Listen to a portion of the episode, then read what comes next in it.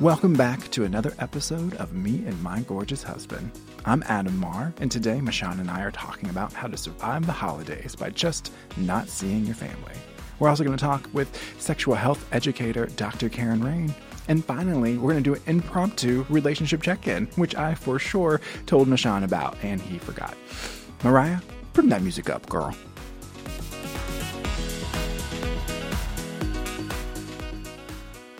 Me and My Gorgeous Husband was recorded in front of a live studio Mariah Gossett. she's our producer and she's here today. Yes. Mariah Gossett Jr. I don't know why I call her that. Must have liked her work in Raisin in the Sun. Oh my goodness. I had to read that when I was a freshman in high school. Oh, yeah. Yeah. It was perfected by Sean P. Diddy Combs when they remade it. Just kidding. Um, Mashawn, we have an anniversary coming up. Tis true. Uh, number six. Yeah, it it's shocking because on the ride over here it was so quiet. I thought we were driving to sign divorce papers. Uh, well, people can't tell, you've been sick, so I was trying to save your instrument. no, you know. Yeah. Uh, so we're gonna be married six years this month. Uh huh. What craziness is that? And together for eleven years in what May, March? Only eleven? No. if I only, if I only had one day left on this planet, I'd want to spend it with you. Aw, Because every second with you is like an eternity. I hate you. You're the worst. Facts. um, Mashawn, we had to get married in a different state when we got married. Yeah, we did. I mean, for, for it to be legal, I guess we could have done it in Texas. But What? A, we're no, we're not doing that nonsense like commitment ceremony. I was like, I want the papers. has to be performed by a witch. Yeah. uh, and your uncles. Are the best in the world. Yeah, tell people what they did. That- They- that's a leading question. They became, yeah, for sure. They became our Mrs. Havisham. they uh, bankrolled the entire thing against my will, kind of. they But I'm super thankful for it. oh my god. they did. I was like, no, no, no, no. Justice of the peace is fine. We're just going to be there. So I want to tell you that way we can visit and hang out. And they were like, absolutely not. And then cut to us at the private dining room of the Gramercy Park Tavern Y- having a rehearsal dinner. Con- constantly being told by my uncle's guests that no one gets to see the private dining room. We've been going here for 20 years and we've never seen the private dining room. And it was like my first time meeting your uncles. Uh, no, that couldn't have been. It, I, they came down to plan the wedding, and Right, right, right, right. And then it was like, "Hi, welcome to the family." True. Yeah. I was like, "Yes, I'm worth it." It was good times. It was great times. Mm-hmm. E- even running to the restaurant because our driver was severely behind schedule. Facts. All good. Uh, Michelle, what advice would you give to people who want to be in a relationship as long as we have been in one? Um, to listen and certainly to communicate. I know that sounds uh, very trite. Everybody always says communication is key, but it really is. It's the only answer. Also, compromise, right? Yeah, I well, I think part of what is up with communication is the way our brains work is we think we get something figured out. So if we're kicking it together for a really long time, I can really feel like I know who you are and what you're about. But you're slowly changing and growing, and your needs and what you value and want is going to shift uh, over time. And so if I don't update my snapshot of who you are, it's really easy then to treat you like when we first got together. But what you wanted and needed 11 years ago, it's not what you want and need today in 2019. True. I'm a slowly growing angry flower. you really are. I'm fertilizing all over you to get you to grow. Yeah. um, and also, thankfully, you update your own snapshot for me of how you change. constantly without with, without pause. You know, it needs to be done because sometimes people like me aren't paying attention. I'm always like, uh, are you growing? Is this working? You're like the hardest. Oh, I'm gonna get into this. You're like the hardest sick person to live with. Oh, that's probably true. Because I'll be like, oh, do you need anything? And you're like, Yeah. oh my god, slowly dying. Do you, do you need a respirator? What the fuck Yeah. is that? I'm de- yeah, I'm definitely like a sick animal. I just want to crawl into the corner and be left alone, and I'm either gonna make it or I'm gonna die. Yeah, My favorite time of you being sick, we had just a favorite? Yeah, we had just started. Don't, Okay. don't bring Mariah into this. She's gonna be on my side all the time. I'm the one who signed her check. Um, trust. So we had just started working out when I finished grad school back in like 2012. Yeah. And the night before we went to the gym, because we'd go like early ass in the morning, you got a taco from Taco Bell. I hold on. In my defense, because we don't normally eat Taco Bell, they had just released the Dorito shell tacos, It's like Doritos Loco. and it needed to be ch- like tested. Yeah. So I'm in the gym at like 4:30 in the AMs, hitting this lift hard, making it work, and you disappear, and then you come back like 10 minutes later, and I'm all like, "Are you okay?" Because you look completely flushed and just like uh, you look like 10 pounds of shit in a five pound Yeah. sack, and um. You were like, oh, I just went outside and vomited. And I was like, we True. need to leave immediately you're like gonna try to continue to work out. And you had food poisoning. I had to I like convince you to like call into work that day. It was the longest food food poisoning I've ever had. I've had it two or three times in life, but that one lasted for like a little over 48 hours. I was so sick. Yeah. Yeah, slowly dying. And the best part was you would not tell me. You're exactly the kind of person that like if you were choking in a restaurant, instead of asking for help, Yep. you'd be the one who runs to the bathroom And dies alone and, and dies try, trying to Heimlich yourself. on the sink. Yep. Yeah. It's true. Uh, and for that food poisoning, the rest of the day I just laid on the floor in our room, sweating, and then crawling to the bathroom and vomiting. Um, yeah, be like, shirtless. and do you do you need anything?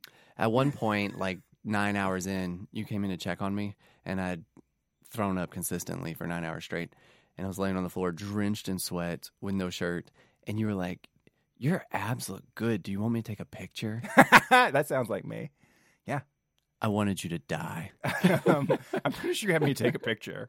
That is not true. Okay. Did I not guess we were rewriting history here. I didn't. Welcome to our new podcast, White Old Men. I said no.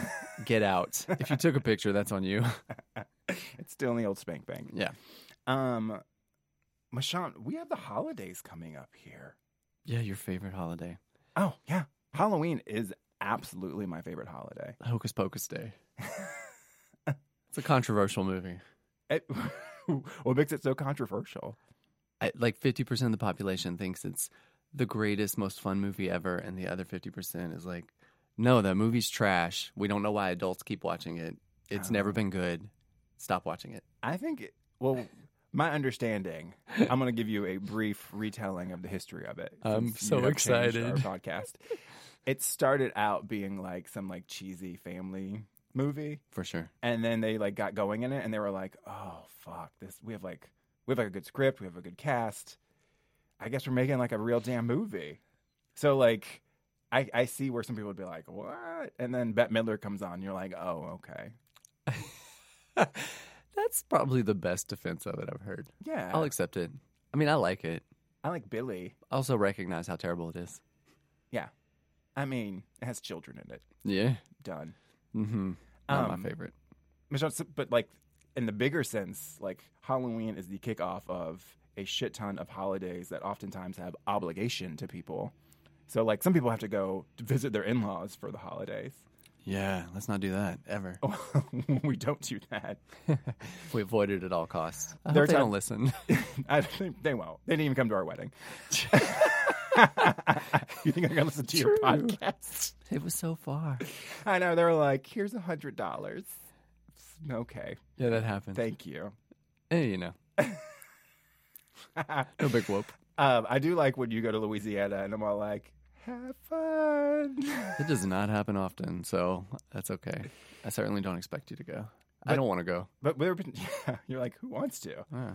It's muggy, It's and the only thing you can watch is Fox News. it is very hot. Yeah. It's so sweltery. Yeah. Um, All those marigua. the last time we went, we like worked out code for when I would be overwhelmed by your family system. Did you pull your hair out? What was the code? you remember, we'd be like, let's go work out. And we'd like go for a run. And on that Uh-oh. run, I'd be like, can you believe it? yeah, there's a lot of those moments. yeah. The, yeah, they're The amount of texting I do to you from across the room. they're combination folks. Yeah. They're like a really surprising mix of super kind and fun and generous, and also backwoods, right wing conservative. Nah. It's a real mess. My mom my mom lets you know up front. She just does not like you because you're gay. Yeah, she's gross. I wouldn't talked to her since we got I- engaged. I could hear the disappointment in her voice the first time she realized that we eat our burger and fries the same way. She's like, "Oh, he eats the fries first too." just like her or like me. Like her. Oh yeah. Yeah, she was not. She was not pleased with it. And I'm like, I don't give a shit how you eat fries. They all say they all say we marry our family systems. So I'm yeah. I'm just like, PK Griggs. yeah. I couldn't even say it. Um, you better get you better get ready for hating hating yourself then. No. I mean, that's I'm already there, but I'm not like her. I won't be like her. We're good. Um, what advice would you give to people who feel like they have to go home for the holidays or like, you know, perform like the Martha Stewart holiday for their family systems? My only advice is, you don't have to. Yeah. Like, take control of your life. You're an adult. If you don't want to visit them, if they make you less happy, then don't. There's no rule that says you have to visit them. yeah. I mean, sometimes people have money attached, right? Which I get. If it's like big money coming down the pike, I guess, but I, I have big money attached, and I spent my entire life setting up a system in which I wouldn't need it. yeah, but you also got me in that deal, so I think that's a win-win.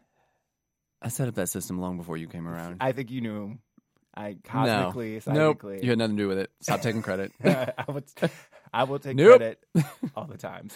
Um, no, but some people can't do that, which I get. I guess. I, I do not work, accept I- it. I work with them in therapy, so trust me. There are times where people cannot have safety or security. They have to stay attached to a crummy system, which sucks. You can go your own way. You also are someone who, Fleetwood Mac said that. yeah, you are very Stevie Nicks. Yeah. Yeah, we have like a wonderful Thanksgiving. We usually do like a champagne tasting at the house True. and then invite folks who, who might not have a place to go or have to like work retail. Yeah, and cook something fun Yeah. and unusual. Oh, I loved it when we did French food. Yeah.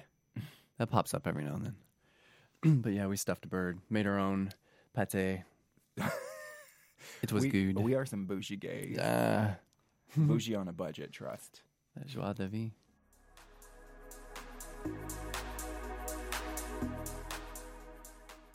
Hey everyone, you are listening to Me and My Gorgeous Husband. I am Adam Marr, a sex positive, straight friendly therapist, and I'm here with my husband. Marchand. I'm the heckle to your Jekyll, Oh also known as the nice one. Yes. Is that true? You, you are the nice one. That's not true. And the person cackling to my right here is someone I know very well, uh, Dr. Karen Rayne. Hey there, Adam. Hi, Dr. Karen. I can just call you Karen, correct? Because we are friends. Yeah, don't ever call me Dr. Karen. Dr. Again? Rayne, Yeah. I'm okay with. Yes. Or Karen. Not Dr. Karen. Dr. No one. No, I was raised by ignorant wolves. Wow. Uh, Karen, you are like a big get. People in like your world like know who you are, and yet a lot of folks might not know you because you're very much a humble, like stay at home, jam, read, write person. Adam's recently found out that I like to make jam, Yeah, and it seems to have just stuck. it broke my brain It comes up a lot. because it also it is delicious. Like you're gonna put Smuckers out of business. that you're if, uh, if writing about like you know, sexuality doesn't work out. Let's be clear the jam that you had, Yeah. I picked those raspberries from a wild growing raspberry bush Oh, Jesus. in rural Germany. and then jammed them within hours. Oh my this is goodness. some Laura Ingalls Yeah. craziness. Yeah. Was she one of the mound Traps? No, she was from Little House on the Prairie. you know, it's all the same. I was so close. Well, Karen, you you founded a uh, nonprofit here in Austin called Unhushed. Can you tell folks a little bit about Unhushed and your mission? Yeah, so our mission is to break the silence and stigma surrounding sexuality. And we go about that primarily through sexuality education um, at, uh, with a lifespan perspective. So we've started with some curricula, but we're, we're expanding beyond that in some really fun and interesting ways now. Yeah. So you do like middle school, high school, college, young adult. Yeah, so we our curricula at Unhushed includes a full comprehensive middle school curriculum that's 38 hours long if you run it from start to end. And we have a full high school curriculum that's 36 hours long. And then we're currently working on our birth through five year old curricula Whoa, I love it. and our kindergarten through fifth grade curricula. yes. Oh. A- And your stuff is inclusive and pleasure focused sex ed. Yeah, you know, we definitely, it's definitely inclusive. We talk a lot about that. Um, we talk a little bit less about it being pleasure focused, although it is, but that's not something that we do a lot of conversations about. So I'm kind of excited to talk with you about that. I was gonna say because there's a part of me that goes, I bet some parents might have a challenge with that. Yeah, people balk at the idea of talking about pleasure um, with anybody, but especially with the under 18 set. But it is an element of everything that we're doing because we're talking about um, knowledge about your body as an inherent human right. And one of the parts about our bodies is that they feel good when they're t- touched in certain ways, and they feel bad if they're touched in certain ways. And we need to talk about all of those elements. Is that how you directly um, confront pushback, or do you have like a, a plan or a method, or you just explain that straight out? You know, we haven't had a lot of pushback because we don't we don't um, explicitly advertise as being pleasure focused because we're not particularly interested in addressing that pushback directly. Um, so when asked if we're pleasure focused, it's usually by someone who's into it and sense. is and you know already understands what that means and understands the context. Um, you know, we are starting to get more pushback as more people know us and more people are using and knowing our curriculum. Um, but usually, it's about age appropriateness and other other issues that we talk about pretty frequently and obsessively. Yeah, can we talk for a moment about some of the curriculum that you've created? Because like mine was essentially like what you kind of think of for sex ed, which was a gym teacher showing me slides of STIs. Mm. Mashawn is from Louisiana, so I assume his was a crawdad Yep, Definitely. teaching him the same thing. just put a crawfish in a condom and slap people with it. it's a lot of that. Yeah. So, what might like uh, sex education look like for someone who's younger?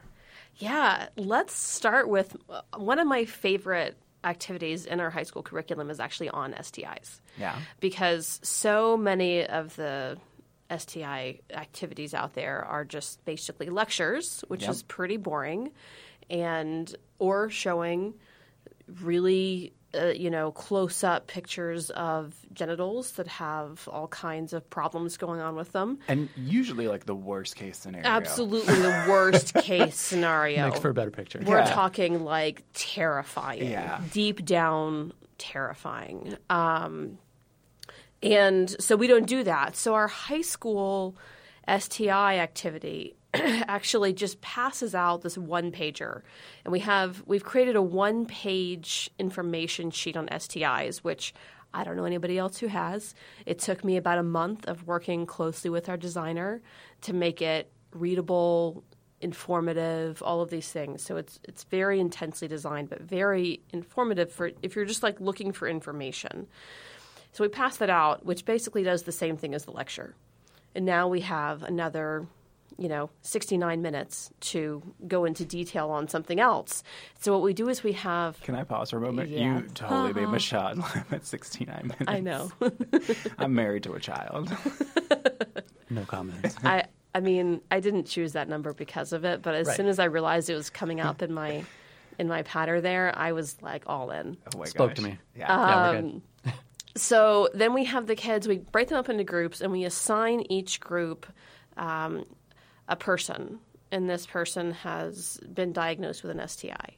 And they have to write the story, that they write that person's story. So how did they contract it? How did they decide to get tested? Why did they decide to get tested? How did the testing go? Um, now that they've been tested, what is their next steps? And so they write this whole story out using the information handout to base their all of their information on the scientific realities of whatever STI they've been assigned. And then they um, introduce their people, their their little story to the group, and then they pass their person on to another group, and then that group has to do some role plays, whether one of the people is ident- pretending to be the person with the STI, one of the people is pretending to be a nurse, and so one of the people is pretending then to be their parent, one of their people is pretending to be um, a future partner, and so they role play like what does a dialogue look like if you have been um, diagnosed with gonorrhea at Yeah. 17 and what does that mean about a partner conversation in 10 years so it's this really like applicable kind of real life scenario rather than here's a bunch of scary things Yeah, as someone who helps people explore their sexual identities in therapy, I have a lot of folks who come in and they are mortified of STIs. Mm-hmm. And so, you know, I think we've talked a lot about this offline, like this idea of all the risk we take as humans. Like to get here today to film this podcast, I got in a vehicle and drove it at 40 miles an hour. That's a risk.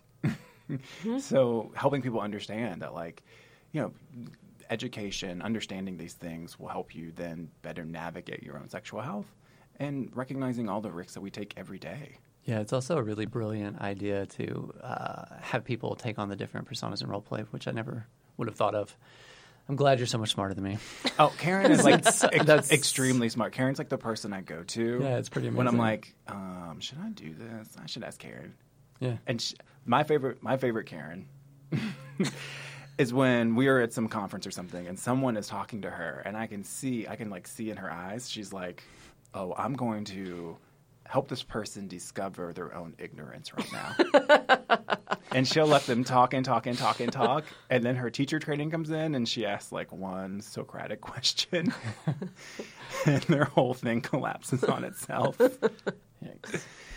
i mean you just gotta gotta show people the doors Yeah. and then they walk through all on their own I love it. You're teaching at UT.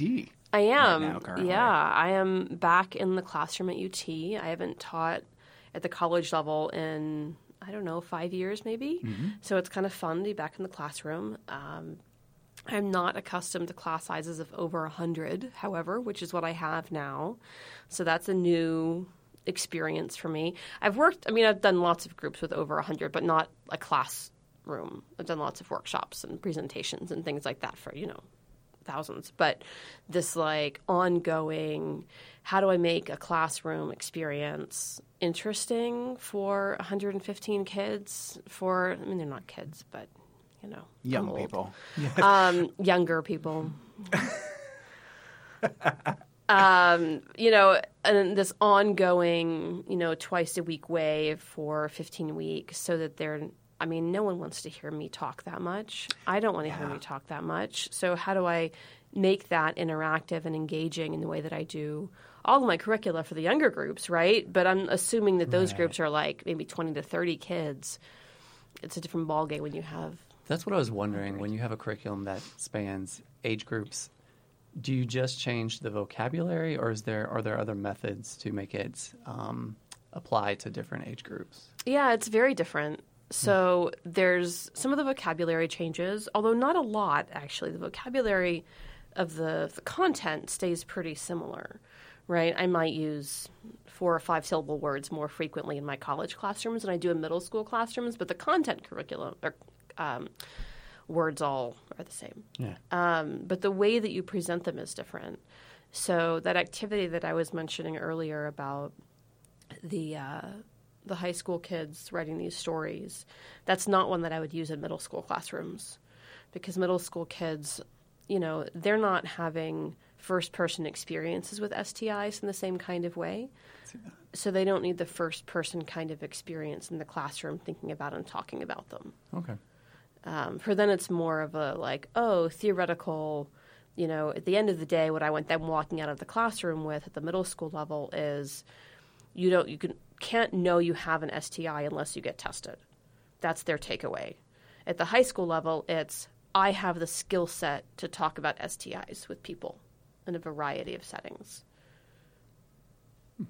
Yeah. I'm here for it. Kim, Yeah. What what inspired you to go into this field? Because you are a smart cookie.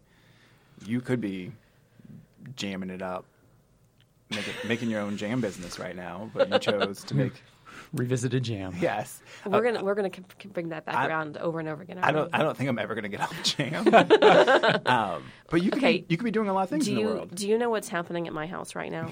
What is happening at your house? I can only imagine. It I'm better been- be it better be jam related.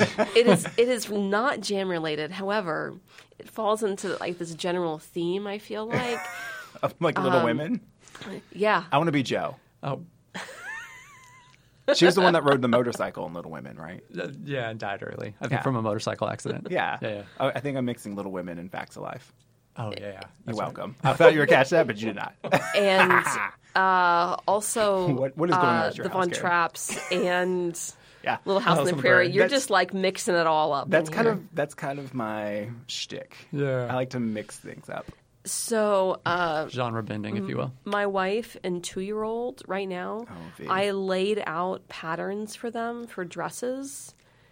and it, and pinned them to dinosaur fabric before I left home. And so they are cutting out pattern pieces for me to sew dresses for the two of them and the baby's doll to all be matching dinosaur fabric. So, does McCall or Simplicity make a, a pattern for her dinosaur clothes? well, no, they're not going to be shaped like they're not like dinosaur costumes.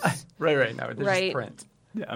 Um, when my 18 year old was four, however, she did want to be a dinosaur for Halloween, and I did design my own dinosaur costume for her. Respect. Yeah. It was uh, blue sequined. That that's that's why many of them died out. D- disco dinosaurs. They're now mermaid pillows. so, Karen, you could do a lot of things. I can, yeah. What I Um, mean, what made you choose like this path? Well, the question of what do you want to do for a hobby and what do you want to do to actually like make a living is a Mm-hmm. really important one that I feel like not enough people really assess deeply in themselves. You know, um, because I don't want to make things to sell. I tried for a hot minute and I was miserable. Yeah, I Just- can. Yeah, because dealing with the public in that sense sounds terrible. It is terrible. Because people have terrible taste. They do. Look who Mashawn picked as a husband. Obviously, I Poor drink a lot. yes. Um, You know, I always knew that I wanted to work with teenagers. That was just always my deal. Um, as a teenager, I felt like we were uh, neglected as a group, socially, culturally, and things were required of us that didn't feel like were appropriate developmentally.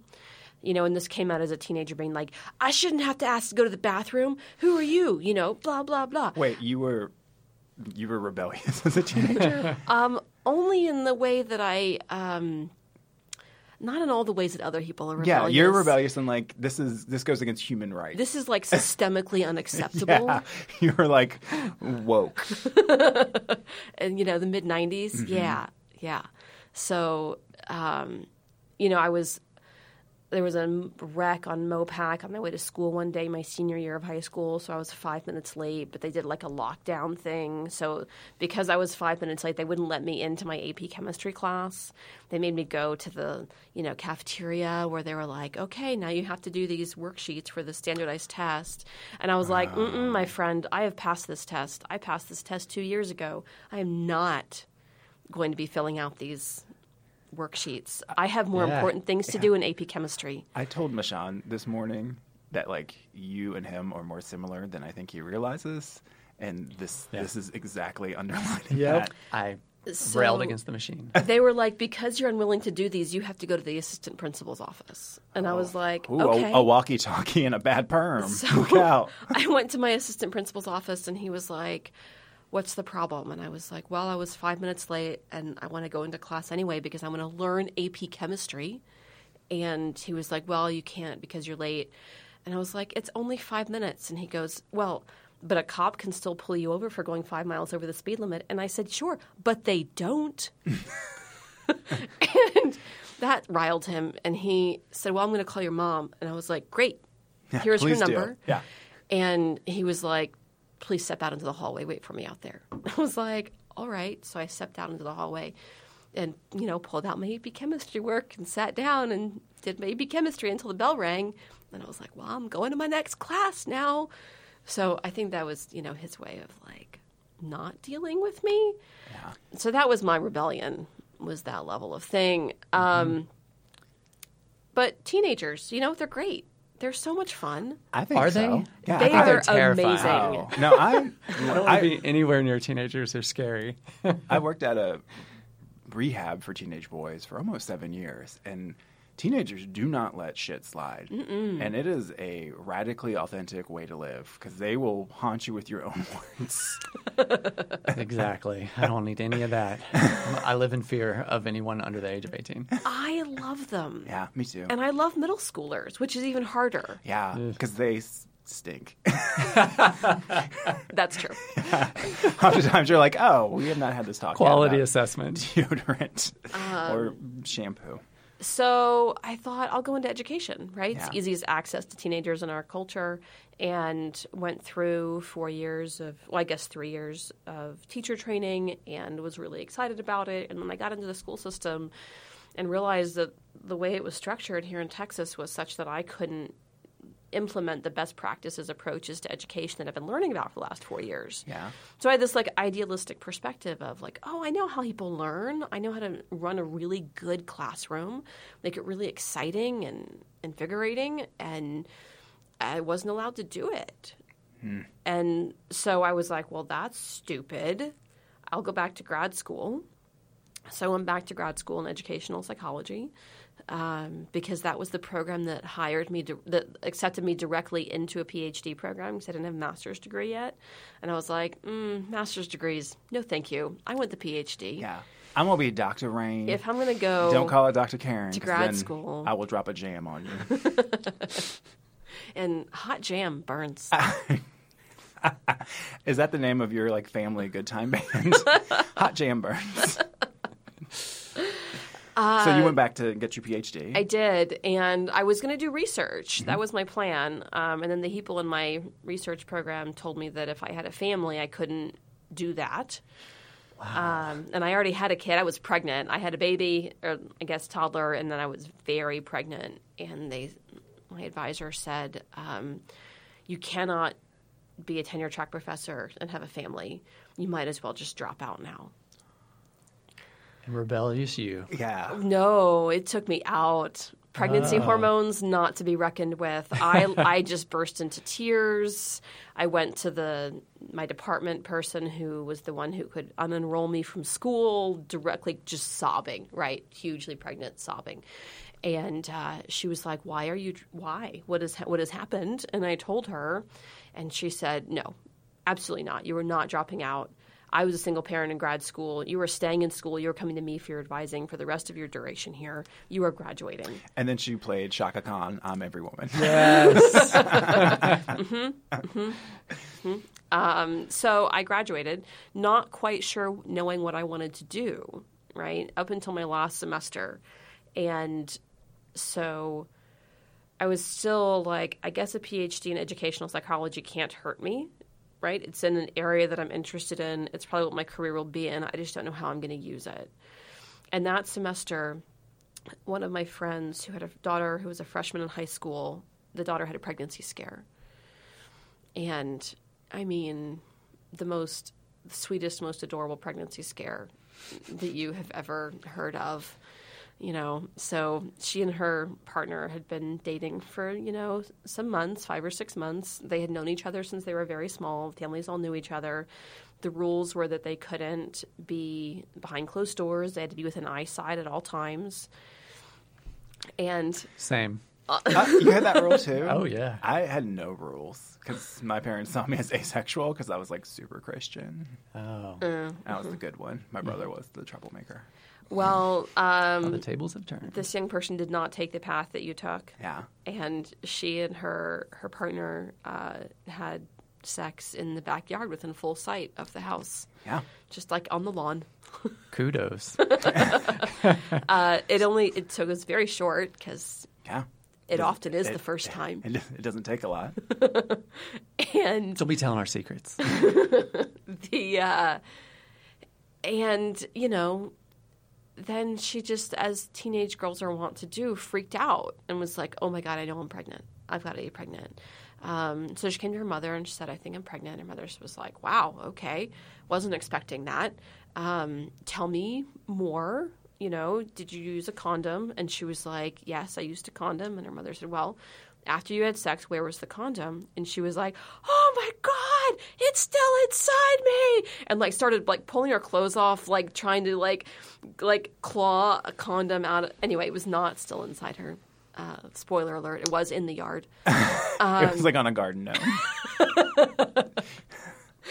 And uh, so she had told her boyfriend that uh, she'd had this pregnancy scare. So her boyfriend, like, was like trying to figure out how to tell his mom. And so they were shopping at PetSmart, and just like in the middle of the aisle, he goes, "Mom, I think my girlfriend is pregnant," and I'm the one who inseminated her. Oh, Oh, yeah, like cattle. large farm animal. so, spoiler alert: she was not pregnant. Yeah. Um, and her mother came to me and was just like talking with me. It was like, I just wish there was a place where she could go for comprehensive sex education. The school does nothing, nothing. They mention nothing. I can. She was like, I can take her to Planned Parenthood and get some really good information on contraceptives and STI prevention, but I want something that's this really comprehensive approach. And I was like, oh, I can do that. Yeah, so you put down your jamming accoutrement. I was like, I was like, yeah, I have no problems doing that. Yeah. Of course, my PhD almost in educational psychology qualifies me to talk about human sexuality. No. but I sure thought it did. Yeah. And um, it was so much fun. And so I worked with my friend and her husband about how to talk about sex more openly in their home. And I talked with their daughter one on one over a series of weeks about sexuality, sexual health, relationship related topics. And it was the most fun I'd ever had. Yeah. And I was like, oh, I want to do this. Yeah. So what what would you say is like some of the worst and best advice that you have heard about talking about sex with young folks or just talking about sex with a partner even? I don't. I don't. I don't even know. I haven't ever thought Yeah. about it in those I- terms. I get some like really doozies. So I do a lot of work with uh, men who love men, Mm-hmm. and so a lot of them come in saying, "Oh, anal sex is just supposed to hurt. That's just part of the deal." Oh, And I'm like, like, just wrong Yeah, information. and I was just like, "Oh no, honey." oh yeah. So Yeah. I heard from one of my students that uh, ejaculate reduces the chances of breast cancer. Swallowing ejaculate. You're like, whose boyfriend taught you that? like, thank God, Her I'll never have to worry about breast cancer. Her boyfriend taught her that. Yeah. And when I pulled out like the medical research that disproved this theory that she brought in, she cried. yeah, she'd been had for sure.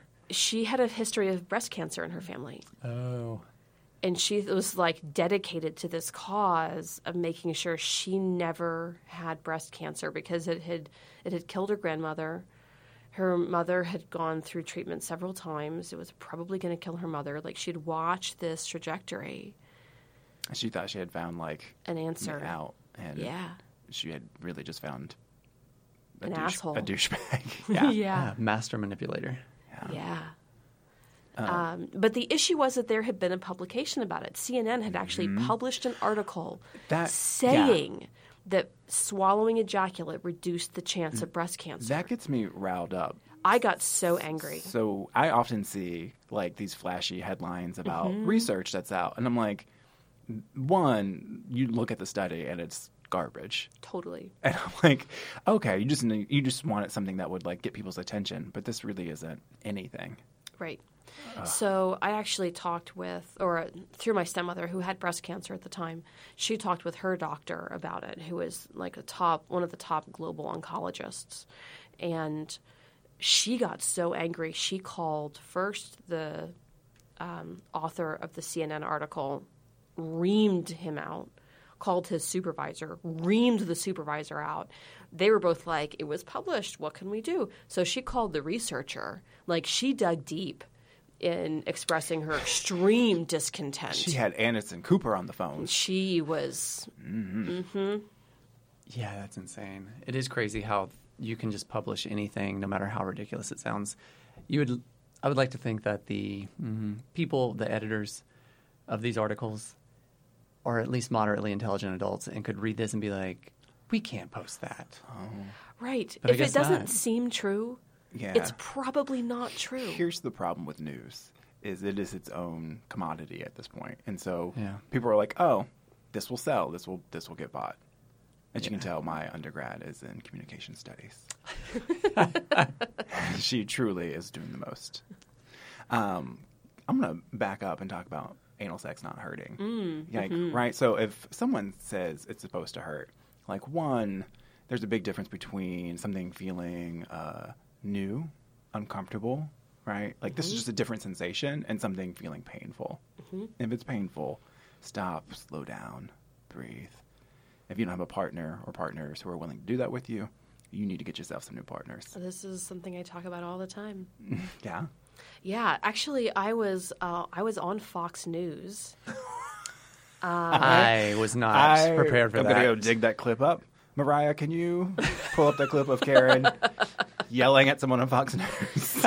So I was filmed without my consent at a youth um, I remember this. at a youth thing. Uh, I was talking with 600 youth, answering their anonymous questions. One of the questions was well, first of all, there were a lot of questions that had someone chosen a clip to put up on Fox News. I was shocked that this is the one that they picked. Yeah, and this is from like a square state, I think. Oh yeah. Yeah, it's one of the ones you don't even name anymore. You're just like Box America. I mean, it was Iowa. Oh, there you go. We can we can name it. Oh, it's a state. Uh, Have they done anything since Hoosiers? So they uh, They filmed someone, without consent. Someone filmed me in the audience, and um, the clip that got put up on Fox News, and it was just the local Fox News. It wasn't national, thank goodness. But it felt so innocuous. Yeah. The question, which was clearly from the audience, was, "Does anal sex hurt?"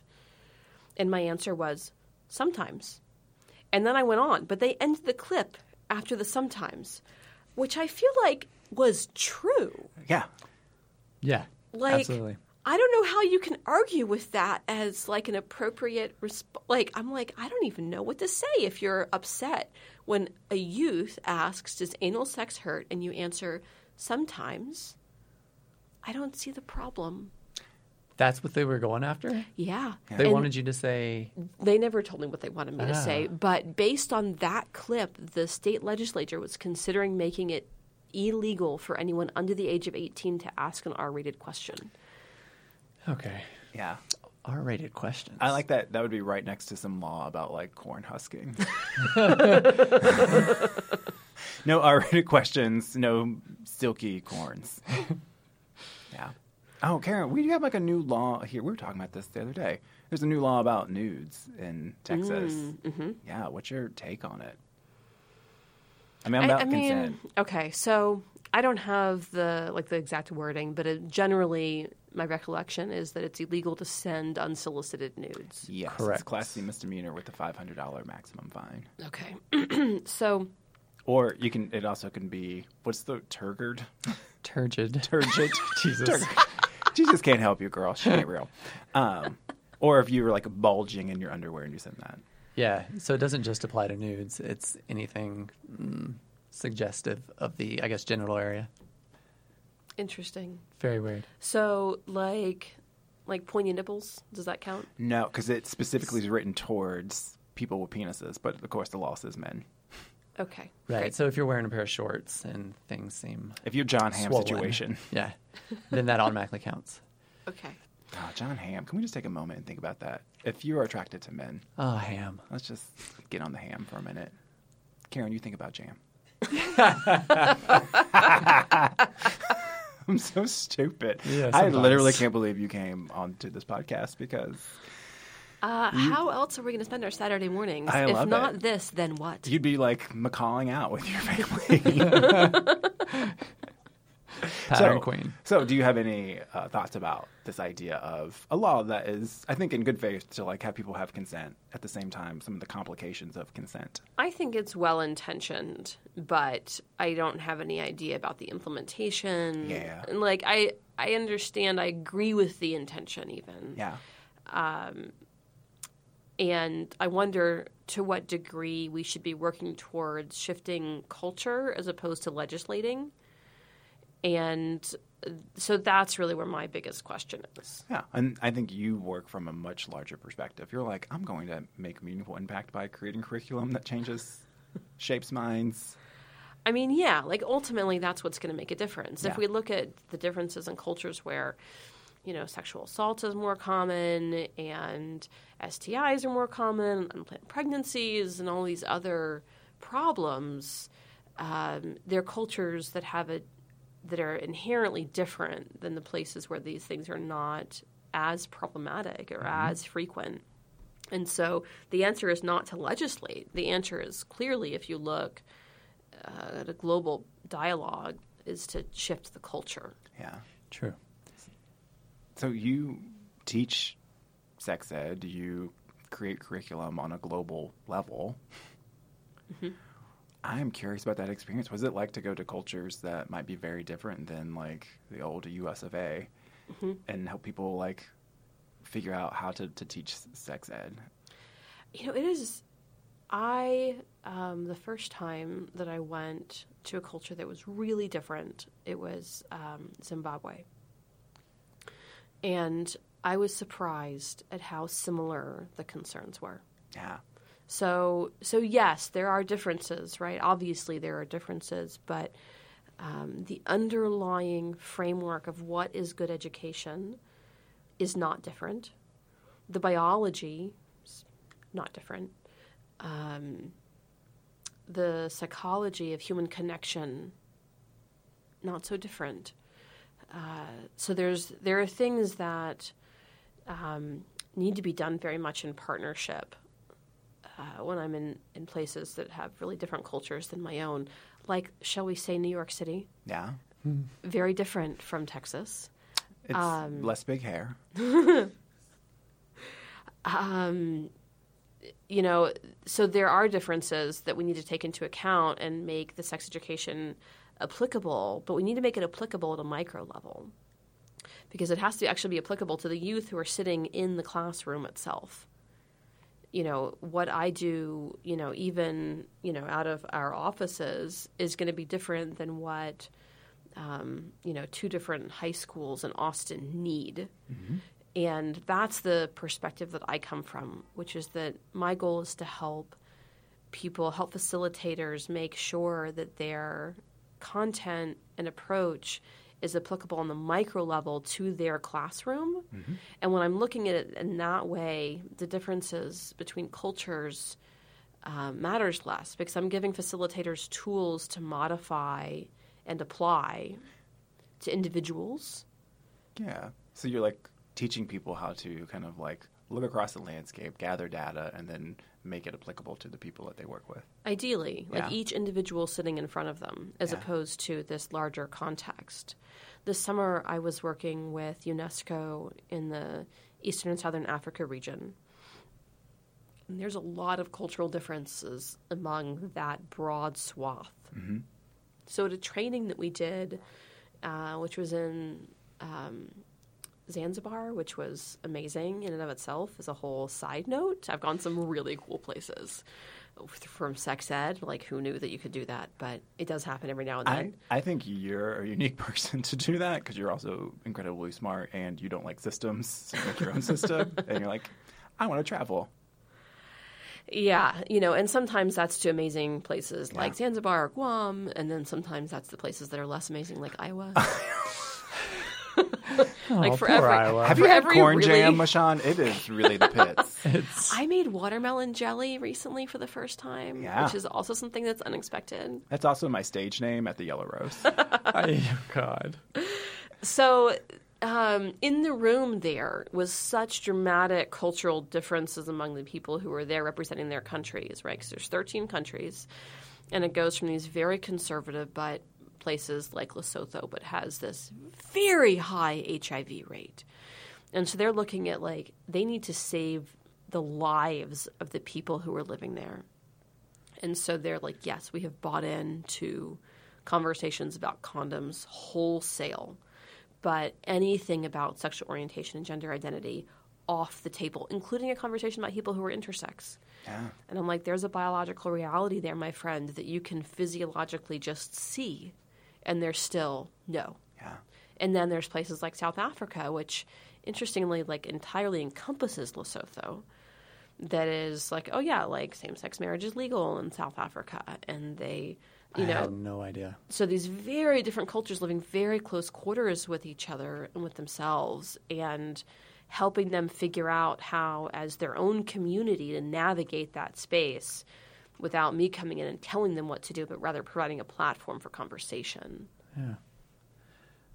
Unhushed began in 2009 or no no Unhushed is only a year and a half old Oh, almost I- two years old Is the Oh, baby. I, I thought I read that on the website. Um, yeah no i've been doing sex ed since 2007 Oh, okay.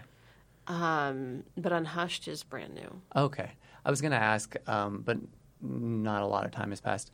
If you ever hear back from people who were a part of your workshop and they give you like their experience and how it changed their outlook on things. Yeah, actually, the uh, the person who was my first sex ed student, who I have uh, that one person like way early on who had that pregnancy scare. I have the most amazing quote from her. I'm going to see if I can find it real I quick. love it. I Can will I say- take a Yeah, yeah, second yeah. and look for that? And I will say this: uh, I know a lot of people who have taken your your courses in college when you were teaching at ACC, who are still like Karen Rayne fans. They are big old fangirls. Yeah. So, I mean, I've been doing sex ed long enough to have feedback from me personally, right? Right. We're still just kind of getting, starting to get it back from Unhushed specifically. But I've been I've also been to enough conferences where you represent it, and people are like in, into you. Yeah. It's a little funny having fangirls. Like, it is Yeah. its own kind of experience. I was a fangirl of you, and then I like I tricked know, you I into had- friendship. I had to tell you this stuff, cut it out. Yeah, you were like, "We are friends now," and I was like, "Oh my god, I've Well- crossed the threshold." It's easy to imagine um, We're not friends until we make jam. how big of an impact you can make on someone's life when you sort of coach them in these sort of things that they don't hear from other people. Um, yeah, I can. I think about all the ways I would have made better decisions had I had better education, right? including who we chose to partner with. Yeah, so let me read you this quote. So she sent this to me 10 years after I worked with her, almost like to the month. Um, so she was 14 when I worked with her. She was 24 when she wrote this. Um, Karen, early in my teenage life, and at the insistence of my incredible mother, instilled a sense of empowerment that I had never heard before from the adults in my life. Although it took me a while to fully hear her advice, it stuck with me and eventually became the metronome that brought me back to treating myself with the respect and reverence that I deserve. Wow. Yeah. I love it. I know. It's pretty amazing. Yeah, that's like all the things you want to do. It is basically all the like if I could just get this for everyone in the world. That's actually my personal like mission. You asked for the organizational mission early on. My my personal mission is that everybody has access Yeah. to this kind of um, support and information. I love it. Karen, So- where can people find you? Um, unhushed.org is Yeah. probably the best. Um, U N H U S H E D dot org. Uh, or my own personal website, which is years out of date, but is KarenRayne.com. I thought it was going to be like a Karen on MySpace. well, beautiful. Thank you for joining us today. Yeah, thanks for having me. This is so much fun. Thank much you. fun. Yes, you're so much fun. Mm, Let's eat some of this tasty jam.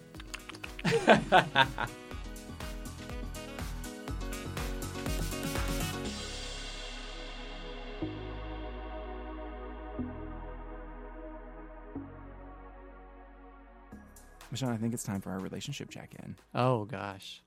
Okay, let's do it. You, just like at home, you were hesitant. Oh. I mean, part of the reason we're doing this podcast is to show people how it is not that scary and okay to like talk about how your relationship's doing. I was not notified. This is terrifying. Oh, you were like, I did not consent to this, Mariah. Get me out of here, please. Hit eject. I'm just gonna fly through the roof. So, Michelle, what would you say is the easiest thing to appreciate about me?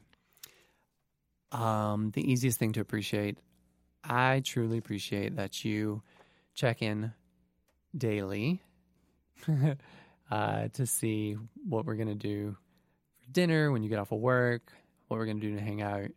It's like a constant um, text situation because it also clears up my mind for not having to create things. Like you can tell me what we're to do for dinner or what I need to pick up for dinner or make. Uh, and then, yeah, Yeah. what to queue up on the TV. I usually give you like options. I'm like, hey, Yeah, I'm thinking this. What do you think? Yeah, it makes my life a lot easier. So Yes. I like that. I'll Thank take you. it. Thank you. I'll take it. I You think better. what mm, I'm appreciating about you hmm is you really let me be me, and I that do. that is not easy. Cause your girl talking about X Men, she's like a storm sometimes. It's not always easy for me. Yeah. Uh, and I did not have that growing up. I had to perform a lot and pretend to be like Uber into the God Squad. Yeah. And so having someone who just lets me like be me and works to appreciate it, even when it drives you up the damn wall, uh, is actually very lovely. Yeah.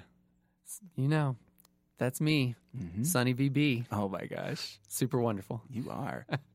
if there was one thing that you could change about me, what might you change?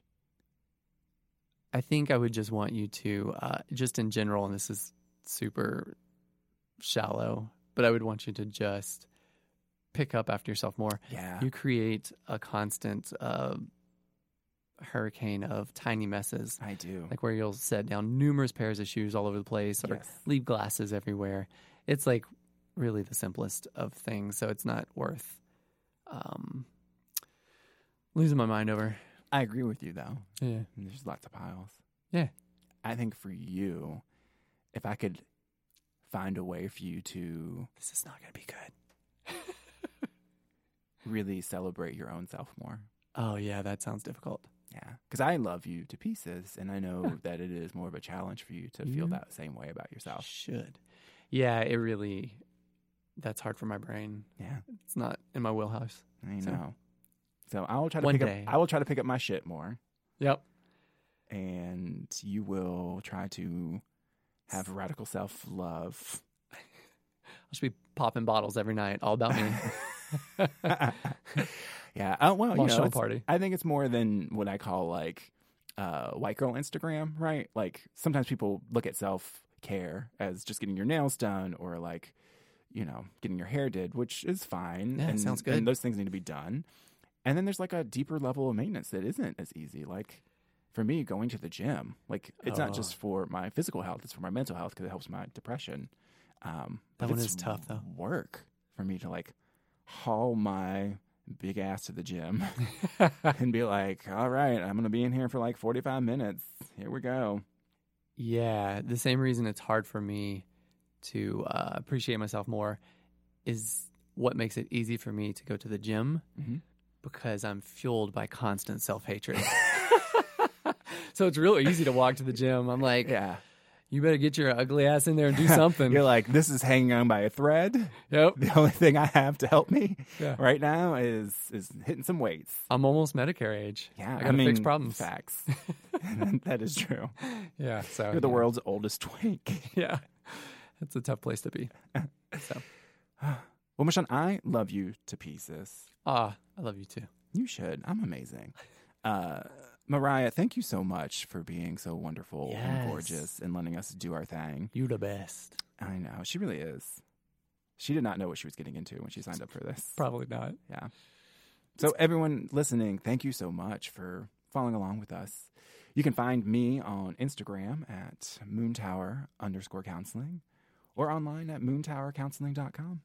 You will find me nowhere. I, you, you're going to find Mashawn in his hermit crab shell. yep, in our living room. You'll find Mashawn watch, rewatching Peabody and Sherman for the fourth time Fourth. today. Yeah, there you go. Back on track. So, you know, be lovely to yourselves, be lovely to your partners, and uh, yeah, wheeze out.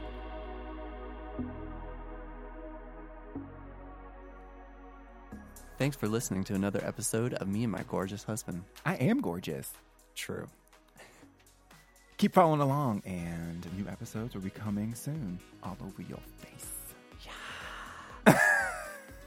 Yeah. Me and My Gorgeous Husband is produced by Mariah Gossett, Adam Marr of Moon Tower Counseling, and Mashawn Fontenot. That's me. hmm yeah, that is you. Show me that beautiful butt. Tag team. Back again. We'll be around, I guess, next week or sometime. Tune back in. Who knows?